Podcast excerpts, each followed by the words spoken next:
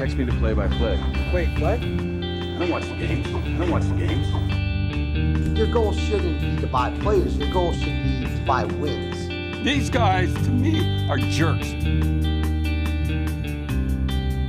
These guys, to me, are jerks. Bonjour et bienvenue sur le podcast de Magnus Corsi. Mon nom est Thibaut Châtel, je suis bien évidemment en compagnie de Mathieu Brosseau. Salut Mathieu. Salut Thibaut, salut à tous. Bien content d'être là avec toi pour, euh, pour The émission. The émission, l'émission euh, que nous on attendait euh, tous les deux et que je pense que beaucoup beaucoup de personnes attendaient parce que c'est l'émission où on va parler de concret du concret, de comment une équipe utilise les statistiques avancées euh, au quotidien et à long terme en vous donnant des exemples pour quel type d'utilisation concrètement, qu'est-ce qui se passe, qu'est-ce qu'on fait avec ça. On, on a fini tous les épisodes théoriques, ça s'est passé, vous pouvez euh, laisser échapper un soupir de soulagement, et on va rentrer vraiment dans, euh, dans ce qui se passe derrière le rideau. Euh, on va vous donner des exemples de structures d'organisation, avec selon nous ce qui est des mauvais exemples et ce qui est des bons exemples. On va vous parler évidemment comment un coach, un dirigeant utilise les stats, comment il interagit avec son analyste.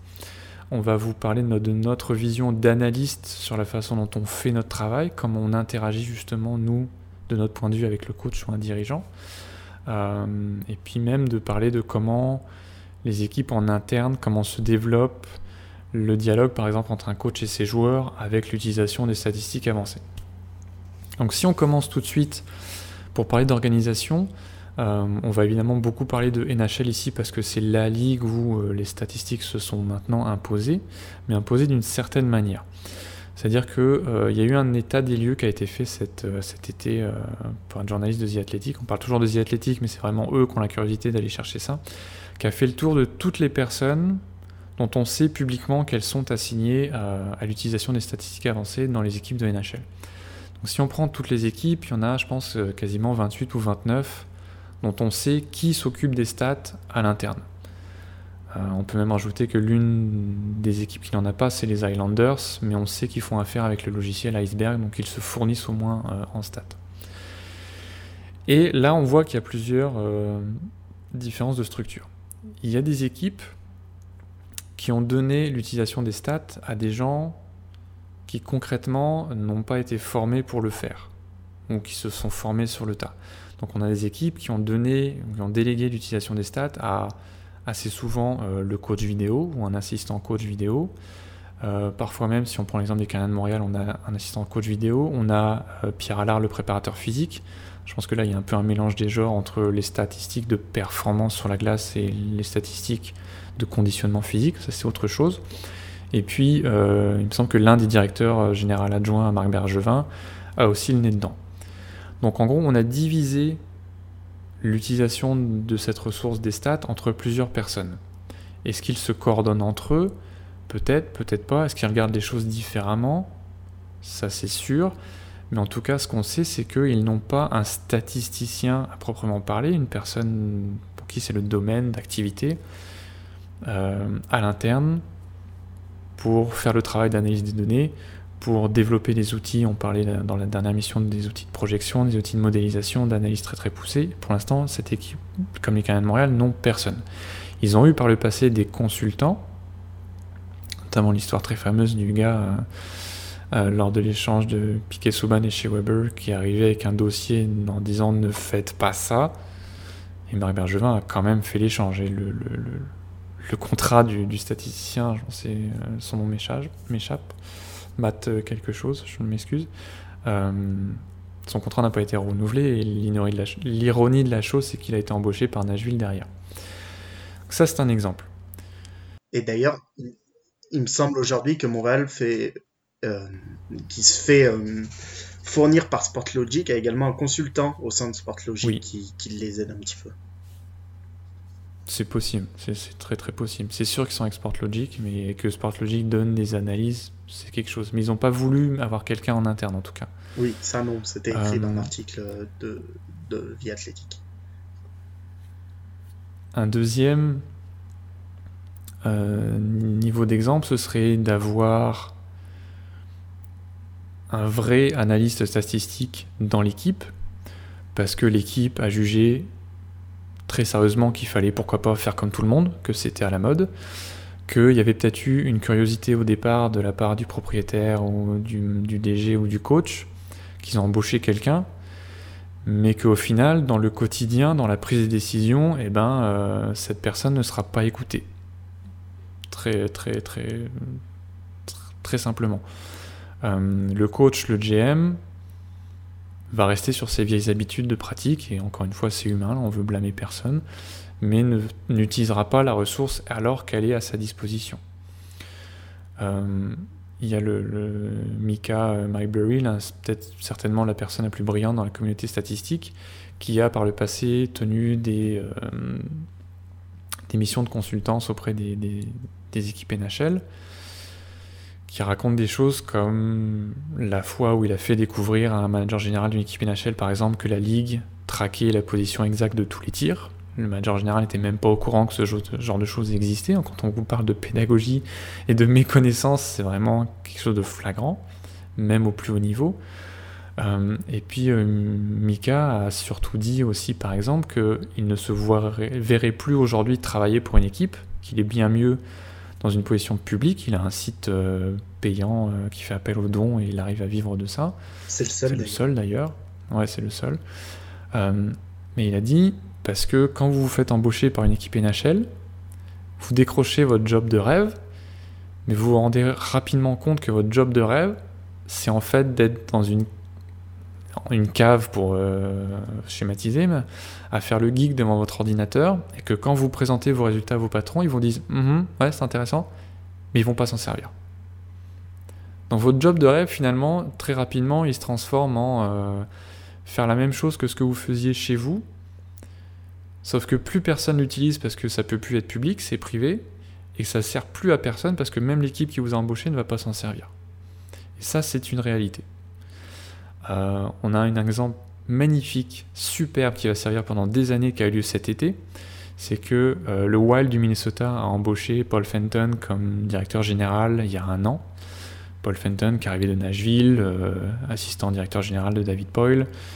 Comme David Poyle réputé dans son travail, comme il fait du gros travail en termes de scouting, de, des échanges intelligents. Paul Fenton arrive, il arrive à Minnesota, et à Minnesota étaient à sa disposition deux excellents statisticiens qui étaient là de l'administration précédente, qui étaient, euh, font partie des premiers statisticiens qui avaient été embauchés par des équipes NHL, qui étaient euh, deux des trois créateurs du site euh, War on Ice, qui était l'un des premiers sites publics de stats. Sauf que Paul Fenton, quand il arrive au Minnesota, eh ben il a dit Moi, les stats, ça ne m'intéresse pas, je n'y crois pas.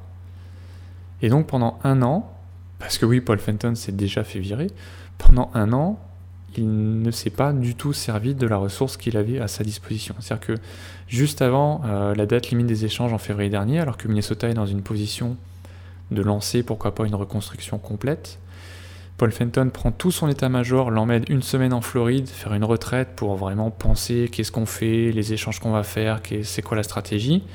Il n'emmène pas ces deux statisticiens avec lui. Et on connaît la suite. Ça donne des échanges comme Nino Niederreiter, un contre un contre Victor Rask, qui consiste à échanger un ailier de premier trio contre un centre de quatrième. Ils ont voulu échanger Jason Zucker, heureusement ils n'ont pas réussi. Euh, il a donné un contrat à Mazzuccarello, j'adore Mazzuccarello, mais il est maintenant plus proche de la retraite que d'avant, bref, etc. Et Paul Fenton s'est déjà fait virer. Et le malheur dans cette histoire, pour le Minnesota, c'est que, avant de se faire virer, il n'avait pas renouvelé le contrat d'un des deux statisticiens, et l'autre, qui est une euh, personne qui s'appelle Alexandra Mandriki, a elle décidé de partir, tout simplement. Et quand elle est partie, elle s'est fait aussitôt mettre le grappin dessus par Seattle, qui débarque en NHL euh, l'an prochain, si je ne m'abuse, qui l'a nommé euh, immédiatement directeur des opérations hockey, il me semble. Parce que Seattle connaît déjà la valeur des statistiques et la valeur que ça va leur apporter dans leur draft et dans la construction de leur équipe. Et pour finir sur cet exemple, c'est que Alexandra Mandriki a donc été recrutée avant que Seattle ne recrute son DG, euh, Ron Francis.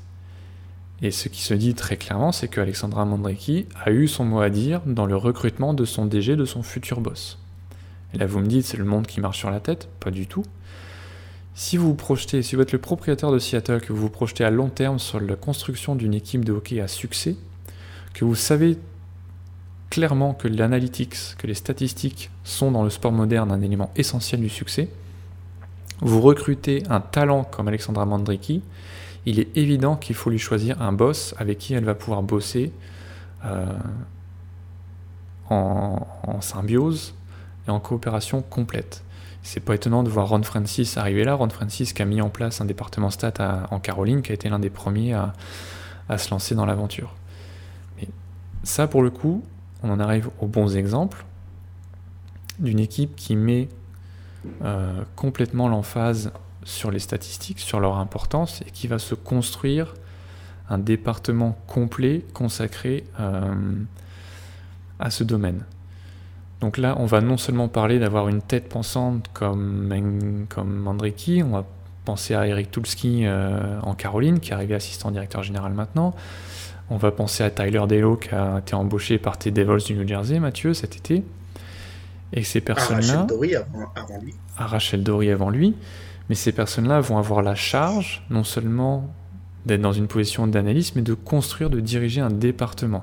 Quand je parle de département, c'est qu'avec la, la somme de données qui est aujourd'hui disponible dans le hockey sur glace et la somme de données qui arrive avec l'implémentation des puces dans les palais et sur les joueurs à partir de la saison prochaine, on a non seulement besoin d'un analyste stat, mais on a besoin de techniciens qui sont capables de récupérer les données, de gérer les bases de données, de euh, les nettoyer, de les modéliser, de les mettre en, en forme qui puissent être utilisées par l'analyste, qui va pouvoir ne pas avoir à se faire tout le sale boulot en gros de traitement des données, qui va juste pouvoir faire l'analyse et faire le pont avec euh, le coaching staff et la direction.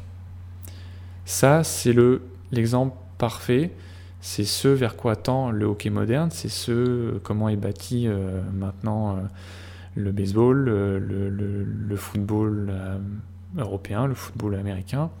C'est ce que fait la Caroline avec succès, c'est ce que fait Toronto, c'est ce qu'a fait d'une certaine manière Tampa aussi. New Jersey. New Jersey, Vegas, euh, Columbus, c'est ce que font les équipes maintenant. Qu'est-ce qui se passe en France maintenant, vous me dites? Il n'y a pas de département. Pas grand-chose. vous le savez, il n'y a pas de département, mais il n'y a pas de budget non plus. Ça, on va faire injure à personne. Ce qui se passe en France, concrètement, c'est qu'il euh, y a maintenant une curiosité par rapport aux stats. Les gens ne sont pas ignares, les gens regardent ce qui se passe à travers le monde, les gens regardent la NHL, ils savent que les stats arrivent, ils savent que les stats peuvent avoir une importance.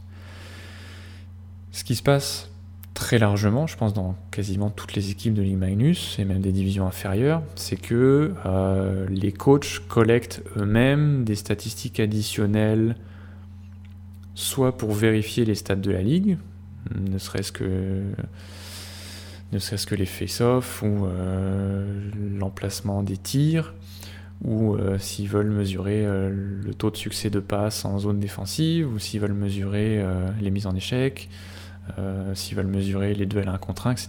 On est dans le factuel. Ce qui se passe beaucoup en France aujourd'hui, c'est que ça s'arrête là. Oui, on a beaucoup, on a beaucoup de, de gardiens remplaçants ou de joueurs U20 ou d'anciens joueurs maintenant retraités que vous pouvez voir dans les tribunes en train de faire des petites croix sur une feuille. Et globalement, ou sur un iPad. Sur une feuille ou sur un iPad. Il y a encore beaucoup de feuilles hein, dans les tribunes en France. et, et, euh, et j'en avais discuté avec un coach qui me disait, au bout d'un moment, j'avais plein de feuilles remplies. Ce coach-là, il gérait euh, euh, l'équipe pro et la U20. Et il disait, au bout d'un moment, j'avais plein de feuilles remplies, mais j'avais jamais le temps pour les mettre sur un fichier. Du coup, elles me servaient à pas grand-chose. Hmm. Et ce sont des stats très très factuels. C'est-à-dire que euh, ces personnes-là voient en fait les statistiques avancées comme une feuille de match améliorée. C'est-à-dire qu'au-delà de la feuille de match de Ligue Magnus qui va juste vous donner euh, les buts, les assists et euh, qui était sur la glace pour les, pour les buts, ils veulent rajouter, comme on a dit, peut-être les duels ou certaines passes ou des choses comme ça. Mais ça s'arrête là. Quand on avait parlé dans les émissions précédentes de, de méconnaissance et d'incompréhension de ce que sont les stats, Souvent en France aujourd'hui on s'arrête à ce tout tout premier niveau qui est du factuel, des données supplémentaires, et on ne va pas du tout dans l'analyse, on ne va pas du tout dans évidemment l'analyse à long terme, la modélisation statistique, et plus important je pense, on ne va pas dans la compréhension de l'impact qu'ont les stats sur les stratégies de jeu. Euh, ça, on y reviendra, mais on a déjà dit, on a parlé par exemple de la différence qu'a une entrée de zone en contrôle versus une entrée de zone en dump, euh, de la différence de pratiquer un hockey basé sur la vitesse, euh, le hockey en rush versus le hockey placé aujourd'hui, de la façon dont on conçoit une supériorité numérique, de faire uniquement shooter ses joueurs à la ligne bleue versus créer un réseau de passes de faire passer le palais derrière la cage pour, masquer, pour rendre le gardien aveugle, puis de le faire ressortir. Ça, ce sont des choses qui ont été identifiées par les statistiques avancées. Ce sont des choses qui sont utilisées maintenant par les équipes NHL, qui ont vu ça. Et ce sont des choses que les équipes en Europe et en France peuvent faire parce qu'elles copient en fait les équipes NHL, mais sans savoir que ça, ça découle des stats. Alors que quand vous avez un analyste maison, eh ben, il peut directement vous donner l'information et vous tenir au courant des nouvelles recherches. Ça j'y viens tout de suite, je me suis un peu, un petit peu, un petit peu écarté. Donc concrètement en France, en fait, on en est là. On en est dans une utilisation comme une ressource supplémentaire qui va juste servir à utiliser le match de la, à, utiliser sur le match de la veille, et puis ça va pas plus loin. Et ça, ça c'est ce qui est malheureux, c'est que je serais incapable en fait de savoir, peut-être que j'ai peut-être la réponse, de savoir si c'est dû, encore une fois, à une incompréhension, à une méconnaissance, je pense que c'est ça, et ou à un refus d'aller plus loin par manque de temps ou parce qu'on n'y croit pas. Et euh, là, est-ce qu'on n'y croit pas parce qu'on connaît mal la chose? C'est un peu le, l'animal qui se mord la queue et on tourne en rond. Et en plus, souvent quand les coachs veulent utiliser les statistiques, ils utilisent souvent des statistiques euh, pas avancées, des statistiques un peu anciennes. Il y a beaucoup de coachs qui aiment encore beaucoup regarder euh, si tel attaquant il a mis plus de mises en échec sur tel ou tel match. Euh, si un attaquant n'a pas mis en échec, n'a pas bloqué de tir, c'est qu'il n'a pas assez travaillé, etc., etc. Ça existe encore dans le hockey français. C'est ça, c'est du factuel et sur des stats qui ont une importance beaucoup moindre que, que d'autres selon ce que les recherches ont démontré. Si on arrête avec les mauvais exemples et qu'on passe aux bons exemples. Donc pour le reste de l'émission, Mathieu, je te propose d'être positif et de parler de ce, qui, existe et ce qui marche, et de parler de ce qui devrait exister euh, selon nous. Si on se penche sur la façon dont un coach euh, peut ou pourrait utiliser les stats vraiment au quotidien de manière efficace. La première chose, c'est que il va collecter faire collecter par son analyste ou par un fournisseur comme euh, Sportlogic ou Iceberg ou un autre, il va faire collecter davantage de, données que euh, ce qui est disponible évidemment euh, publiquement. Donc davantage de données, ça comprend des choses très simples évidemment comme l'emplacement exact des tirs. c'est d'utiliser un modèle de but anticipé c'est de traquer tout ce qui est sortie de zone, entrée de zone. On en a parlé euh, l'épisode précédent, par type, en passe, en contrôle, en dump. Euh, dans l'idéal, de traquer l'emplacement exact aussi de ces euh, transitions. C'est-à-dire qu'en gros, de savoir que ma sortie de zone en passe, elle est partie de ce point-là et elle est arrivée à ce point B, pour pouvoir voir ce qui s'est passé dans le match, pour pouvoir dégager des tendances par joueur et sur une équipe complète ce qui est très utile quand on épile l'adversaire. Euh, on parle évidemment de différencier euh, les, les offensives en rush versus placées, de collecter les tirs qui sont des rebonds, de traquer les passes dangereuses vers la zone des chances de marquer, euh, ne serait-ce que des choses comme ça. Ça, plus évidemment le corsi, les buts anticipés par joueur, dont on a parlé maintes et maintes fois, relativement à ses coéquipiers. On peut ajuster euh, par les départs en zone, on peut ajuster par la qualité de la compétition, la qualité des coéquipiers. C'est tout premièrement simplement un outil pour analyser son équipe au quotidien. Je vais regarder mon match de la veille. Concrètement, j'ai mon rapport que euh, mon fournisseur m'a donné ou que mon analyste a fait. Euh, qui a bien performé, qui a mal performé selon plusieurs métriques. Je sais que je peux regarder plusieurs indicateurs. Ce qui est très, très, très important, c'est de limiter à ce qui est pertinent pour le coach. Ça, normalement, il y a eu une longue discussion avec son analyste en début de saison. Et puis de voir que euh, bah, tel joueur, euh, sur son corsi, sur ses buts anticipés, il est positif ou négatif. Qu'est-ce qu'il a fait en transition? Un autre joueur, je lui avais demandé de sortir davantage en passe moins en rejet. Est-ce qu'il l'a fait Et puis surtout par rapport à l'adversaire, dans quelle mesure on les a bloqués dans quelle mesure on les a empêchés de jouer. Ça, c'est le deuxième volet de mon analyse au quotidien et je pense qu'il y a la chose qui est très très importante et ce qu'on a vu euh, en NHL mais aussi en France pour les coachs qui utilisent vraiment les stats, c'est que ça permet d'aller beaucoup plus loin dans la façon dont on étudie l'adversaire. Concrètement, si vous vous placez à la veille d'une série de playoffs, euh, vous allez regarder en tant que coach une poignée de matchs, les derniers matchs de l'équipe adverse. Puis vous avez déjà votre idée de ce que vous aviez regardé dans la saison. Mettons que sur ces 5, 6, 7 matchs, vous identifiez des choses par rapport euh, à la façon dont l'équipe adverse check. Je vais prendre un exemple concret. Sauf que si vous utilisez aussi les stats à côté, vous avez les données sur une grande partie de la saison. Si vous êtes en France, avez les données sur l'ensemble de la saison si vous êtes en NHL.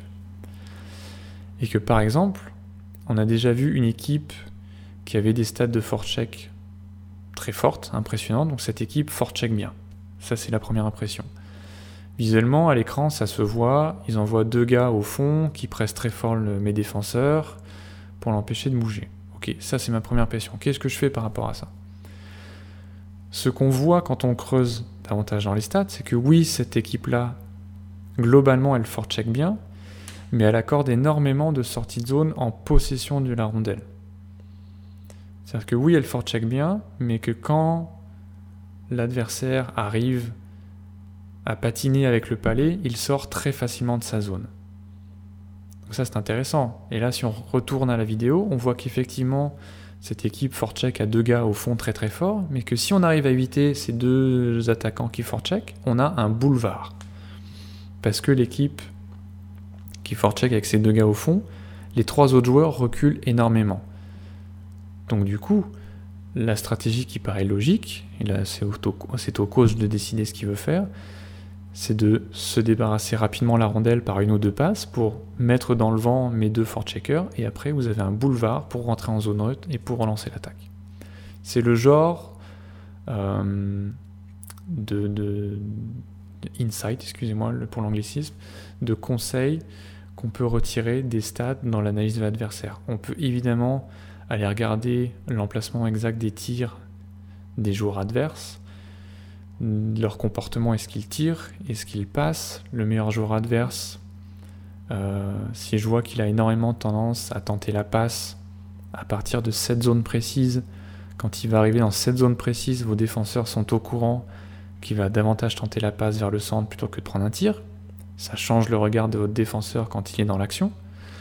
Euh, si vous savez que tel autre joueur, il a tendance à rentrer en zone avec un petit, euh, un petit flip le long de la bande et de vous contourner, vous savez qu'il fait ça. On le voit dans les stats. Vous l'avez peut-être vu dans la vidéo, mais techniquement, les stats montrent que c'est vrai, tel pourcentage du temps, il fait souvent, souvent, souvent ça.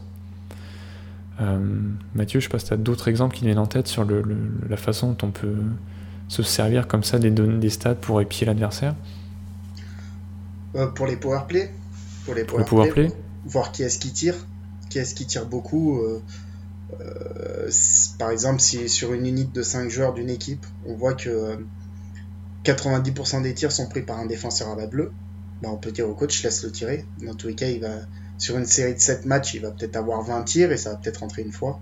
Mhm. Globalement, c'est à peu près ça les, les données qu'on a. Donc laisse-le tirer, au pire on encaissera un but et au moins, au moins tant qu'on le laisse tirer, on ne prend pas de trucs plus dangereux. Ça c'est un très bon exemple parce que si vous avez un défenseur adverse, genre euh, un, une sorte de chez Weber, qui a un tir monstrueux, mais même avec son tir monstrueux, il va marquer 5% euh, du temps. 10% du temps s'il est exceptionnel. Sachant, Ça- sachant qu'en NHL, un, un joueur à la bleue est plus proche qu'en Ligue Magnus, Oui, en plus. par la taille de la glace. Donc en ligne Magnus, si vous avez un joueur comme ça en face de vous, et qu'il a tendance parce que c'est un gros tireur, parce que ses coéquipiers savent que c'est un gros tireur, parce que son coach lui dit tire, t'as un gros tir, effectivement, c'est peut-être mieux de le laisser tirer. Limite, ne masquez pas la vue de votre gardien, prenez pas de risque. Il va peut-être vous mettre un but ou deux sur une série de 7 matchs, mais dans le fond, que ce joueur-là tire, c'est moins dangereux plutôt qu'il fasse une passe qui décalerait un autre joueur, qui créerait du mouvement pour prendre des tirs plus dangereux. Vous voyez un peu la, la- la réflexion à laquelle on peut en venir et qui vous pousse à positionner en tant que coach votre équipe d'une manière différente, à prendre des choix différents, parce que euh, grâce en, mélangeant les stats et vos connaissances, vous avez pu prendre une décision plus éclairée plutôt que de se dire à ce cas-là, il faut absolument pas le laisser tirer, il a un missile, il est dangereux. Oui, il est dangereux. Mais si dangereux, c'est un tir sur une série de 7 matchs, c'est pas dangereux, c'est rien. Par contre, s'il fait la passe à l'autre défenseur qui décale pour une remise au centre, ça c'est dangereux. Donc une grande partie des statistiques, c'est aussi des questions de probabilité et qu'il faut se limiter au risque qui est le plus bas, le risque moindre quand on est en position défensive et à l'inverse, le risque le ce qui est le plus avantageux, qui a le plus, fort taux de succès quand on est en attaque. Et là, on retombe et encore une fois sur des exemples concrets comme le fait de choisir des entrées de zone en contrôle, sur le fait de privilégier des passes vers le centre qui amènent des chances de marquer plutôt que de prendre des, des tirs à faible, value du long, valeur pardon, euh, pris du long des bandes. Autre, exemple du scouting de l'adversaire qui peut être intéressant, c'est avec euh, la situation exacte des passes. Si une équipe tente beaucoup de passes longues en sortie de zone pour aller alerter directement des joueurs très rapides en attaque, ce qui peut arriver, et ben on peut dire à son coach va pas les presser, joue en 1-3-1, 1-1-3 ou, ou un 1-2-2 très bas. Va pas les presser parce que sinon tu vas laisser des espaces dans le dos et il y a deux joueurs très rapides en face qui vont profiter des très longues passes euh, euh, pour accélérer et mettre ton équipe en difficulté. Alors que si tu joues un peu plus bas, tu pourras couper ses passes et, et éviter de te faire prendre de vitesse par cette équipe qui marque essentiellement tous ses buts en rush. C'est ça. Et euh, ça, c'est, euh, t'amènes un, point qu'on voulait aborder plus tard, mais c'est, vous nous entendez parler là et vous nous dites, mais en fait, ils disent, ils disent quoi faire au coach? Pas du tout. C'est-à-dire que sur la base des stats, un analyste comme nous ne va pas juste donner des données, parce que ça sert à rien à un coach, il va donner des conclusions avec des pistes de réflexion. Selon moi, ça fait partie du job d'un analyste de donner des pistes de réflexion. Après, le coach, il en fait ce qu'il en veut. Le coach, il va prendre ces conclusions-là, ces réflexions, il va les mélanger à sa propre vision, à ce qu'il connaît, et il va prendre à partir de ça sa décision. Tout le but des stats, comme on dit depuis le début, c'est de participer, d'améliorer le processus de réflexion pour améliorer le processus de décision. D'autant qu'un un analyste ne pourra jamais dire quoi faire au coach. Non. Parce que tout simplement, le coach, il a reçu une formation, qu'a reçu l'analyse sur comment on fait jouer une équipe, euh, de quelle manière techniquement et tactiquement, et quelle tactique marche dans quelle situation. En fait, l'analyste, il va plus identifier une situation, à la rigueur proposer quelque chose que lui connaît qui peut marcher, mais c'est plus une analyse de la situation et qu'est-ce qu'il faudrait faire d'une vision globale de l'ensemble, mais c'est pas lui qui va rentrer dans le détail de tel joueur il va se placer ici, le 1-3 on va le faire de cette manière, on va presser de, avec de l'attaquant qui va faire le tour de la cage comme ça ou pas. Ça c'est pas l'analyse qui va faire ce travail-là. Non, évidemment. Euh, si on donnait un autre exemple, il y a évidemment l'analyse pour son équipe de la performance des joueurs tout au long de la saison. Euh, dans la composition des trios, on peut regarder comment performe un joueur avec un autre versus sans lui. Euh, on peut regarder comment performe par exemple... Euh,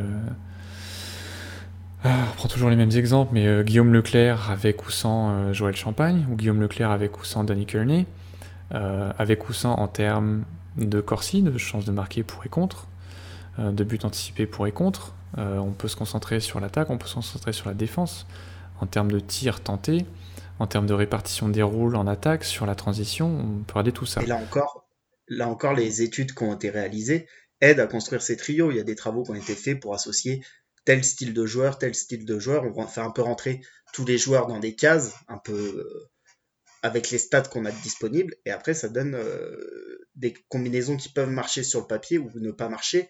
Globalement, une idée que qu'on a peut-être un peu tous eu à un moment ou à un autre quand on suivait le hockey, c'est se dire, sur la troisième ligne, avoir trois gars qui défendent fort, c'est pas mal parce que comme ça, on peut mettre les gars qui attaquent bien ensemble et les gars qui défendent fort, on peut les mettre face au meilleur trio adverse, ils vont bien défendre.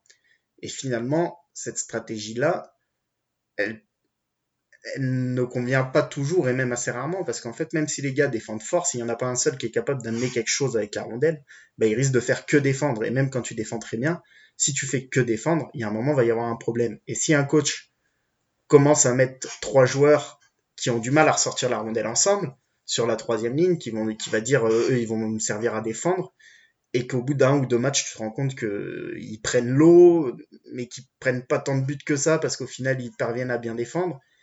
Mais tu vois clairement a, que si on continue comme ça, il va y avoir un problème. Là, on peut aller voir le coach et lui dire il faudrait remettre un gars capable de porter la rondelle avec eux pour qu'il puisse souffler un peu. Hum, exactement. Quand tu parlais de mettre les joueurs dans des cases, c'est le genre d'analyse qui consiste, si on a suffisamment de données, à prendre différents aspects du jeu. Ça peut être la transition, ça peut être les, tirs, les passes en zone offensive, le fait de trouver plus de, chances de marquer. Il y a une analyse statistique qui existe qui sert à catégoriser les joueurs. On va avoir des joueurs pour les attaquants plutôt playmakers, plutôt des, tireurs, plutôt des joueurs qui sont dépendants des autres, euh, et puis des joueurs qui sont carrément euh, un peu remplaçables, on va dire. Et là, les analyses historiques sur plusieurs saisons, ça a été fait en NHL évidemment, montrent analyser chaque combinaison, montre que la meilleure combinaison, c'est encore de mettre un playmaker, deux playmakers avec un shooter, il me semble. Euh, des choses comme ça. Et plus vous reculez dans l'échelle, si vous avez trois gars euh, remplaçables ensemble, évidemment, c'est en termes de résultats, historiquement, c'est ce qui a été la pire des combinaisons. Ou aussi, ce qui est un peu une légende très répandue en hockey qu'on a souvent, qu'on a souvent entendu, c'est qu'en défense, de mettre un défenseur offensif avec un défenseur défensif, en disant chacun son rôle, le défensif il couvre les arrières de l'offensif, etc. Dans l'étude des styles de joueurs comme ça, pour les défenseurs, on va avoir des défenseurs complets, on va avoir des défenseurs euh, puck mover, axés sur la transition, on va avoir des défenseurs qui sont plutôt offensifs mais sans être complets, et puis on va avoir des défenseurs défensifs. Et la combinaison historique montre que à chaque fois que vous associez un défenseur défensif avec un défenseur offensif au complet, les résultats sont moins bons il vaut mieux, historiquement, mettre deux défenseurs offensifs ensemble que de leur coller un, gars, un peu un boulet au pied euh, qui va les gêner dans leur mouvement, qui souvent, malgré ce qu'on pense, un défenseur défensif, euh, bah, il reste souvent dans sa zone, donc ça donne pas grand-chose, à part qu'au bout d'un moment, comme tu as dit, bah, il va craquer. Donc notre défenseur offensif qui patine beaucoup va avoir moins de liberté de mouvement offensivement parce qu'il passe plus de temps à défendre dans sa zone à cause de l'autre. Et souvent même, il va devoir rattraper les horreurs de son petit pote qui n'arrive pas à patiner et qui ne sait pas sortir le palais de sa zone. Voilà, ça c'est le genre de aussi de constat que les stats ont apporté et qui peuvent aider lors de la construction d'une équipe, également lors du recrutement, qui peut aider lorsqu'on étudie l'adversaire, lorsqu'on étudie les combinaisons de l'adversaire. Attention, cette ligne-là, les trois joueurs peuvent faire des transitions rapides, euh, il va falloir trouver un moyen de les bloquer. Par contre, cette ligne-là, ils jouent beaucoup, alors que concrètement, ils se font dominer sur la glace, et c'est ceux-là qu'il faut frapper fort dès qu'on le peut, parce que c'est le maillon faible de l'équipe adverse. C'est des exemples. Euh, si on veut aller un petit peu plus loin, on va parler d'analyse plus à long terme. On va parler encore une fois, quand on inclut euh, le niveau supérieur des stats, tout ce qui est analytics, donc tout ce qui est modèle de projection à long terme pour les joueurs, pour les jeunes si on parle de développement, pour ce qu'il a draft évidemment pour, en NHL, qui drafter, quand le drafter, à quel niveau, euh, des projections de potentiel, de trouver les combinaisons, comme on l'a dit, euh, lorsqu'on veut recruter par exemple un agent libre, comme New Jersey l'avait fait, c'était fameux, pour trouver un copain à Taylor Hall, ils ont jeté leur dévolu sur Cal Palmieri, parce qu'ils avaient identifié que les deux allaient, allaient aller super bien ensemble. Je pense que Palmieri le signe pour un million de dollars, c'est ridicule alors que la combinaison a super bien marché, mais ça il le savait. Euh, ça peut aussi euh, vouloir dire, je pense qu'on a déjà donné cet exemple, si vous êtes en NHL, vous connaissez pas mal tout le monde, si vous êtes en Europe et que vous vous dites, bah j'ai un trou, euh, il me faut un ailier sur mon premier trio, plutôt passeur parce que mon centre il est plutôt tireur et qui est capable de faire des entrées de zone en contrôle. Là, j'ai deux solutions. La solution actuelle et traditionnelle, c'est d'appeler euh, tout son répertoire téléphonique et dire bah écoute, j'ai besoin de ce type de profil-là, est-ce que tu connais quelqu'un? Attends, bouge pas, je vais appeler un pote en Finlande, il a peut-être un gars. Euh, et, au final, tu te fais recommander une liste de noms que tu, te, tapes à la vidéo après, et puis tu te fais ton idée. Ou, ou alors, vous pouvez exploiter les stats pour passer à la moulinette l'ensemble des ligues européennes et identifier exactement, je ne parle pas approximativement, exactement les joueurs qui correspondent au profil que vous recherchez. Et là, vous arrivez avec une shortlist de quelques noms, et là, vous allez vous faire la vidéo et envoyer les gens se déplacer pour avoir un avis humain. Mais tout le travail est prémâché par les stats plutôt que de se baser sur les opinions euh, subjectives des personnes de votre réseau, même si c'est des gens très bien, hein, mais qui ont leurs leur préférences propres et humaines, qui veulent peut-être placer euh, le gars d'un agent qui est leur copain, etc. etc. Ça, c'est le type d'aide que les stats peuvent, euh, euh, peuvent apporter. Et si on donne un exemple concret, moi j'ai des coachs qui me disent Qu'est-ce que tu penses de ce gars-là? Parce que ce gars-là, il m'a été recommandé, son agent m'a envoyé euh, des vidéos de lui, sauf que les, vidéos envoyées par les, par les agents, et c'est leur job, c'est normal, c'est que des faits saillants, c'est que des vidéos où le joueur est merveilleux et il a le potentiel de jouer NHL. Sauf que dans la réalité, c'est pas vrai. Donc moi, quand on me pose cette question-là, je vais regarder dans les stats, je vais regarder l'ensemble du jeu, défensif, offensif, toutes les données dont on a parlé maintes et maintes fois, et je vais donner mon avis. Et je peux rebondir au coach, je dis bah oui, mais dans quel rôle tu le verrais par exemple? Euh, et voir si ça colle avec ce que moi je vois, et puis je, donne mon avis. C'est pas pour ça que le coach ou l'équipe va en signer ou pas à ce joueur, c'est que l'analyste stat participe au processus de réflexion, comme ce qu'on continue de répéter. On peut avoir aussi le, schéma inverse, un club qui n'a pas beaucoup de moyens, qui tombe sur un joueur euh, véritablement bon et il le signe tout de suite. Et on peut avoir le schéma inverse, l'équipe qui s'approche de l'analyse et qui dit dans quel rôle tu le verrais? Euh, et, comme pour rebondir sur ce que tu dis, aller chercher des pépites cachées, euh, typiquement les stats, c'est ce qui permet de le faire. Euh, c'est ce qui permis beaucoup d'équipes de foot l'ont fait. On a cité l'exemple de Leicester plusieurs fois déjà. c'est ce qu'on fait des équipes au baseball parce que les disparités de budget sont énormes là-bas. c'est de se mettre à disposition une ressource supplémentaire. Et là, il y a quelque chose qu'on aurait dû ajouter en début d'émission, c'est que le plus important quand on parle de tout ça, c'est évidemment que l'organisation ait confiance dans les stats, dans les capacités qu'apportent les stats, et, le soutien, soutient son analyste et la volonté d'inclure les stats et l'analyste dans son processus de réflexion. On a parlé des mauvais exemples comme Minnesota au début de l'émission.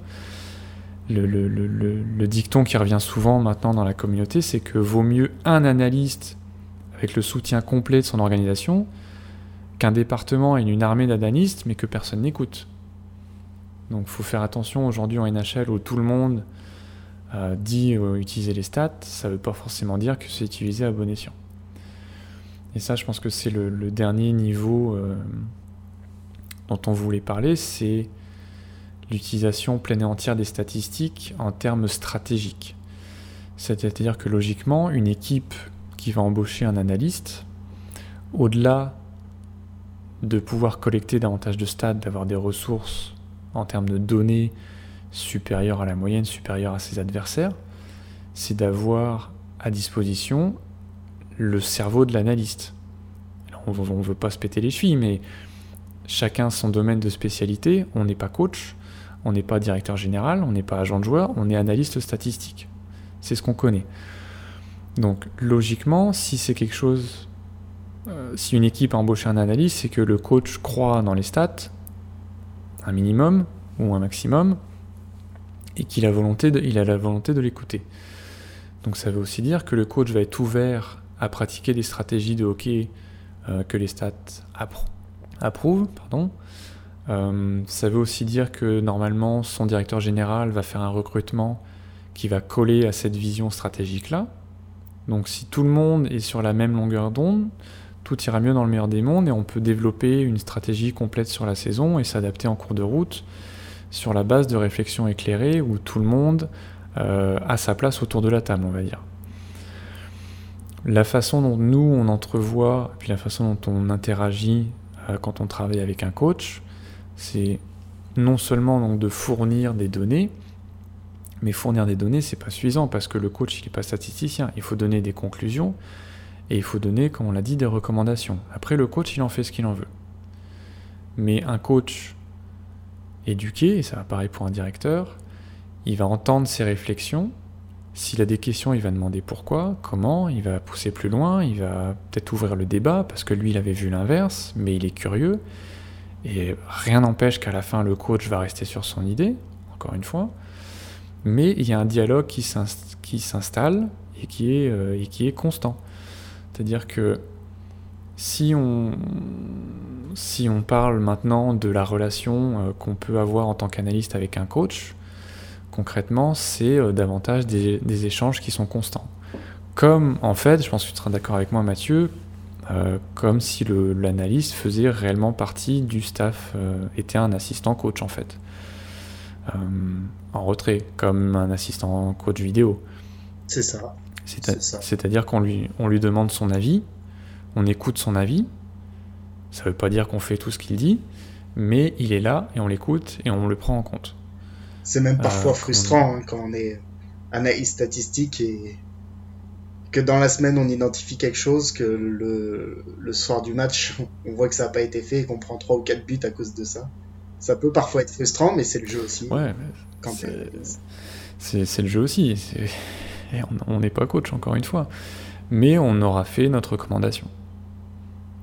Et peut-être que le coach, s'il ne tient pas compte de la recommandation, que lui, son idée à lui ne marche toujours pas, peut-être qu'il va y revenir la fois d'après et me dire bah écoute, mon truc a pas marché, essayons autre chose, redis-moi ce que tu m'avais dit au fait l'autre fois. Euh, mais concrètement, au quotidien, ça va être de livrer à un coach un rapport après chaque match, ça va être de livrer sur demande des rapports sur les adversaires qui viennent, et ça va être d'être à disposition pour répondre à toutes les questions qu'un coach ou un dirigeant peut avoir à n'importe quel moment de la journée. Et ça, je pense que c'est la grosse, grosse différence que les équipes doivent être conscientes, dont les équipes doivent être conscientes, entre faire affaire avec une compagnie fournisseur comme Iceberg ou Sportlogic, qui vont vous donner beaucoup, beaucoup de données de, de qualité, même plus que ce que va pouvoir collecter un analyste humain tout seul. Mais s'il n'y a pas d'analyse de fait derrière, si vous êtes laissé tout seul avec vos données, que vous n'avez pas été formé, au final, ça ne va pas vous apporter grand-chose. Et que si vous avez juste les données, même si vous savez les lire, vous n'avez pas l'analyste pour vous faire part de ses réflexions, vous faire part de ses propositions. Vous n'avez pas l'analyste pour développer des nouveaux outils euh, qui seront propres à votre équipe, qui seront un élément concurrentiel, un avantage concurrentiel sur vos adversaires, ça vous ne l'aurez pas. C'est pour ça qu'on se bat pour euh, défendre, c'est un peu notre pain là, mais euh, défendre l'importance d'avoir une personne humaine et non pas seulement un logiciel à disposition. quand on parle à un coach, c'était une des questions qu'on a vues aussi, j'en profite maintenant, c'était euh, la question, c'est est-ce que vous expliquez euh, quand vous utilisez un, modèle, est-ce que vous expliquez le modèle à un coach? La réponse c'est non et oui, euh, parce que il faut évidemment expliquer un minimum pour que le coach comprenne de quoi on parle. Si vous dites j'ai développé un modèle, par exemple, pour projeter les points qu'un joueur va faire la saison prochaine, si on prend un exemple très simple et que tout le monde connaît maintenant avec du Corsi, ça c'est simple, le coach il va comprendre. Maintenant, il va demander, ok, mais comment t'as fait? Donc là, vous pouvez lui dire, bah, j'ai fait des recherches, j'ai euh, identifié euh, la conversion d'une ligue à l'autre, j'ai identifié que le meilleur moyen, c'est de remonter sur deux ou trois saisons, avec des poids différents suivant les saisons, et puis là, on arrive à notre projection. Le coach, va dire, ok, je comprends. Il n'a pas besoin d'en savoir plus. donc imaginez ce qui se passe sur un modèle plus compliqué, mais l'important, c'est que le coach comprenne de quoi il s'agit, et que le coach voit la valeur. Ça m'est arrivé personnellement, peut-être à toi aussi Mathieu, d'arriver à de proposer une analyse plus avancée à un coach et qui me dise Oui, mais je vois pas la pertinence de la chose. Et dans ce cas-là, si le coach n'arrive pas à voir la pertinence de la chose au bout de la discussion, ça sert à rien de l'utiliser parce que lui n'aura pas le temps, il va pas s'en servir. Vous, vous pouvez le garder en magasin, vous pouvez l'utiliser pour voir à long terme, faire des essais, ce que ça vaut, est-ce que ça vaut vraiment le coup. Ça sera peut-être utile un jour dans une autre situation, ou vous pouvez l'abandonner si vous aviez de toute façon des doutes et que si c'était juste un test. Mais l'important, c'est que le coach comprenne ce dont on parle. Il faut leur donner du concret. Je pense que c'est le mot d'ordre, Mathieu, tu es d'accord? Du, du concret, donc que les coachs comprennent, saisissent et surtout qu'ils peuvent mettre en action derrière.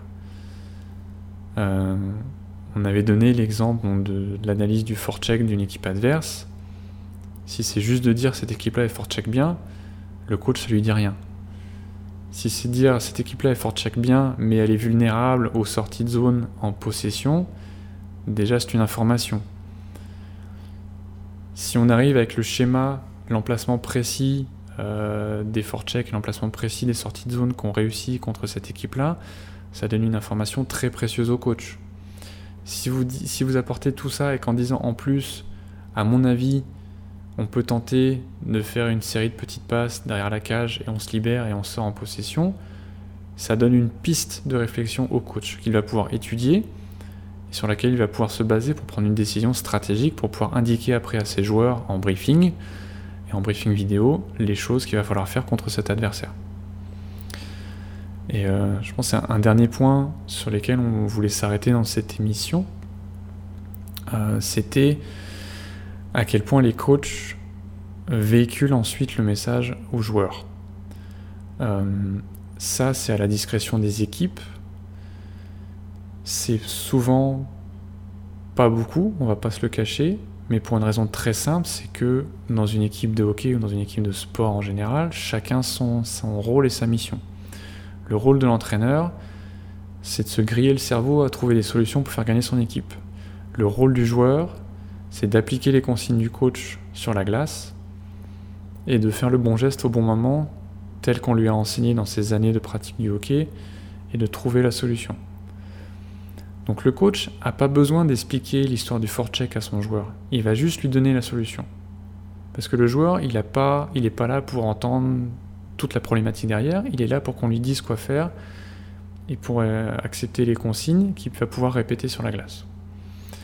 Donc il y a des choses qui sont quand même très intéressantes à faire. On a vu des exemples, par exemple en NHL, c'est une équipe comme Columbus qui se contentait de donner les chances de marquer aux joueurs. C'était Columbus qui faisait ça, pas Florida euh, Non, c'était Columbus. Florida donnait que le Corsi alors peut-être. Euh, peut-être, moi j'ai souvenir d'un article sur Columbus là-dessus qui disait bah, Toi, dans le match hier, tu as été sur la glace pour 3 chances de marquer pour, mais 5 contre. Donc tu étais négatif. Ça donne une petite idée aux joueurs des choses qu'on importé, qu'on importé aussi dans les yeux de l'entraîneur. Ça donne un espèce de baromètre aux joueurs en disant bah faut que je fasse mieux. Ça reste très limité, mais ça véhicule un petit message quand même. je pense que en donner plus pour être dangereux. Les joueurs de hockey, euh, c'est pas tous des mathématiciens ou pas tous des mecs qui ont envie de comprendre la chose. Il y en a un qui ont envie de comprendre la chose, on va parler, mais il y en a d'autres, euh, bah, ils s'amusent quand ils jouent au hockey, ils ont envie de s'amuser, ils ont peut-être pas envie de se prendre la tête, entre guillemets, avec, euh, avec tout ça, et ils écoutent juste le coach qui leur dit quand est-ce qu'il a bien joué, quand est-ce qu'il a mal joué. De manière, lui, souvent, il le sait sans même avoir besoin des stats. Et puis, point barre, mais les noyer sous, les noyer sous le rapport de l'analyste, par exemple. Imaginons l'analyste au milieu de la saison, le coach lui demande un rapport sur tel joueur et le coach le transmet après au joueur. Je sais pas si c'est vraiment la bonne solution ou alors faut prendre au cas par cas. Il y a des joueurs qui seront intéressés et d'autres euh, vaut mieux pas leur communiquer euh, ce rapport-là. Je pense personnellement, je pense qu'il faut rester sur des euh, sur des faits très simples que le joueur va comprendre parce que c'est notre, message depuis le début des podcasts, mais il faut se former pour utiliser les stats et les joueurs, ils ont clairement autre chose à faire tant qu'ils sont dans leur carrière professionnelle. Donc leur donner des choses très simples de écoute, ça tu l'as bien fait, ça tu l'as mal fait, ça je pense que tu devrais le faire différemment. Ou mettons, euh, imaginons un attaquant qui n'arrive pas à marquer de but, qui commence à perdre confiance, on peut arriver en lui disant mais regarde, t'as plein de tirs, euh, t'aurais dû mettre selon les buts anticipés 5 buts depuis le début de la saison, t'en as qu'un, ton différentiel est à moins 4, c'est-à-dire que techniquement, au bout d'un moment, ça va rentrer. Continue dans ce chemin-là, t'as juste pas de chance en ce moment, tu vas rattraper tes buts anticipés. Ça, souvent, ça redonne un petit, coup de, un petit coup de boost au moral du joueur. Tu rentres justement dans un paradoxe, entre guillemets, des statistiques. C'est que les statisticiens passent leur temps à critiquer euh, les analyses basées sur l'attitude. Mais en même temps, ces stats peuvent servir à l'attitude. J'avais eu l'exemple d'un coach qui m'avait dit euh, Moi, les, moi euh, telle stat, je les monte dans le vestiaire, comme ça, les mecs, ils peuvent pas se cacher. on voit tout de suite s'ils ont fait un bon ou un mauvais match et ça les fait réagir. Et à l'inverse, il y a l'exemple que tu disais d'un joueur qui intrinsèquement jouait un super hockey et fallait rien qui change et il était juste en manque de réussite. Et valait mieux dire et répéter qu'il fallait rien qui change et continuer que ça finirait par rentrer. C'est ça, et, comme tu dis, le paradoxe, c'est qu'au-delà de la psychologie d'encourager un joueur comme n'importe quel coach pourrait le faire, de dire, bah si, vas-y, continue, tu travailles fort, moi j'aime bien ce que tu fais, c'est de lui montrer, techniquement, regarde, t'en prends des tirs, puis ils sont bien placés, tu prends des tirs dangereux, c'est juste que c'est pas rentré ces jours-ci, mais ça va rentrer. Perds pas confiance, regarde, tu fais vraiment du bon boulot, j'ai la trace, j'ai ton historique, ça va le faire, continue. Euh, et le, je pense que tu parlais des joueurs qui sont intéressés, je pense qu'on a viré aussi sur une génération qui est très au fait de ce qui se passe dans le monde du sport et du hockey. C'est euh, malgré tout ce qu'on peut entendre sur les jeunes euh, qui passent leur temps dans les jeux vidéo, c'est aussi les jeunes qui passent leur temps sur Internet. Sur Internet, ils vont lire des articles, ils vont regarder des vidéos de choses qui se passent dans le monde du hockey, ça leur donne des idées, ils sont beaucoup plus savants que les générations précédentes. C'est pas une insulte, c'est juste que les ressources de connaissances sont à disposition. Et donc sans vouloir faire des joueurs des statisticiens, on sent, on perçoit chez les joueurs de hockey, et puis là on va parler des joueurs de Ligue Magnus, qu'on parle, on parle pas aux joueurs NHL, Mathieu et moi, on sait qu'il y a une curiosité qui se développe, il y a des joueurs qui viennent nous voir, qui nous envoient des messages en demandant leurs stats, parce qu'ils sont curieux. On a même des joueurs cet été qui sont venus nous voir en disant c'est quoi ma projection de points pour l'an prochain, j'ai besoin de me motiver. Alors que c'est c'est une information. Si on dit à un joueur, ben, nous, on a prévu que tu fasses 35 points l'an prochain, il va peut-être en faire 30 ou 38. Mais de se dire. 20 ou 50. Hein. Voire 20 ou 50 s'il se retrouve sur la première ligne avec, je sais, avec un, un centre exceptionnel, ou 20 si son entraîneur dit bah toi, cette année, j'ai envie de t'utiliser sur le troisième trio. Il y a des choses qui ne contrôlent pas, mais encore une fois, psychologiquement, il y avait un intérêt de certains joueurs de se dire je me donne un objectif, c'est un truc en plus je trouve ça cool, je trouve ça fun. Il y a des joueurs qui nous remercient de contribuer à la professionnalisation du hockey en France, parce qu'ils sont conscients de ça, ils ont vu ça ailleurs dans les autres pays. Il y a des joueurs au début de l'été qui nous ont demandé à quel point ils devaient travailler cet été. Ouais. On a beaucoup, euh, à chaque signature euh, cet été, on donnait les espèces de cartes des joueurs avec euh, leur performance sur tout un tas de mesures, la possession, les entrées de zone, les sorties de zone, l'activité en zone offensive, leur hitmap euh, lorsqu'ils sont sur la glace, la carte des tirs. Il y a plusieurs joueurs qui nous ont écrit c'est cool, mais j'y comprends rien, est-ce que vous pourriez m'expliquer? Il y avait une curiosité, encore une fois. Et souvent, en tout cas, jamais un joueur nous a dit c'est nul, c'est naze, j'y crois pas. Très, très, très souvent, les joueurs nous disaient Ah, euh, non, je trouve ça super intéressant, ok, je vais bosser ça, ou ok, je comprends mieux, ou ou souvent, oui, ça correspond à ce que moi je ressentais de ma saison. Après, on imagine qu'il y a aussi des joueurs qui jettent ça à la poubelle. Hein. On n'est pas, on n'est pas oui, ces joueurs-là, ils viennent pas nous voir. Mais, il y en a quand même une bonne partie, je pense, qui sont intéressés. Mais il y a, des, il y a des, grandes parties qui sont intéressées. Il y a des joueurs, on voit, nous, on, voit les likes sur Twitter ou Facebook, on voit les, les gars qui retweetent. Euh, des, au-delà de ceux qui nous écrivent, effectivement, puis on a beaucoup plus de, plus en plus de joueurs maintenant, des jeunes qui sont partis un ou deux ans à l'étranger, ils ont vu aussi ce qui se passait ailleurs, ils savent ce que c'est que le hockey moderne.